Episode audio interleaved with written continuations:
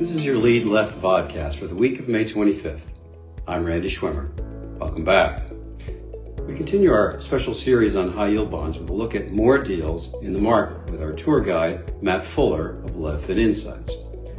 Northwest Fiber came out with a loan bond buyout of Frontier Communication assets.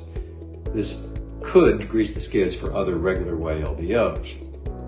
Another flagship deal was for Viking Cruises. Launched as a $675 million five year issue, the bonds were secured by a first lien of 20 riverboats. All in pricing was almost 14%. Also sailing along was Royal Caribbean, still with investment grade status. The company sold 3.3 billion of secured bonds.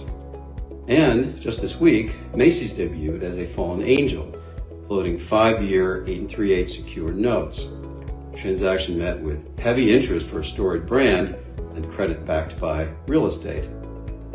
Supply demand is also affecting spreads. The S&P High Yield Index has compressed yield to worst to about 7.2%. That may be supporting primary issuance, despite the higher cost demanded of falling angels. U.S. Steel is one example, closed on a billion dollars of five-year secured notes at 12%.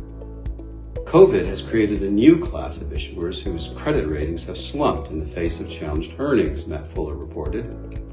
Two funds are helpful to watch. ANGL, which is the largest angel fund, and FALN, the second largest.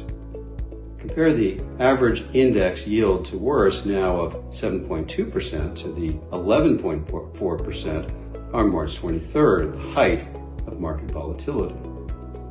High yield bond spreads today are at treasuries plus 675.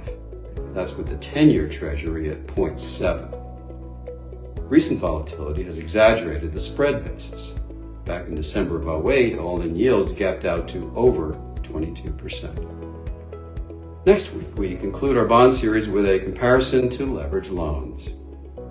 Reporting from the all in return room at the lead left, this is Randy Schwimmer, wishing you and your families a very safe and healthy week. Hey, Jen, only two more weeks of school for the girls. Thank God.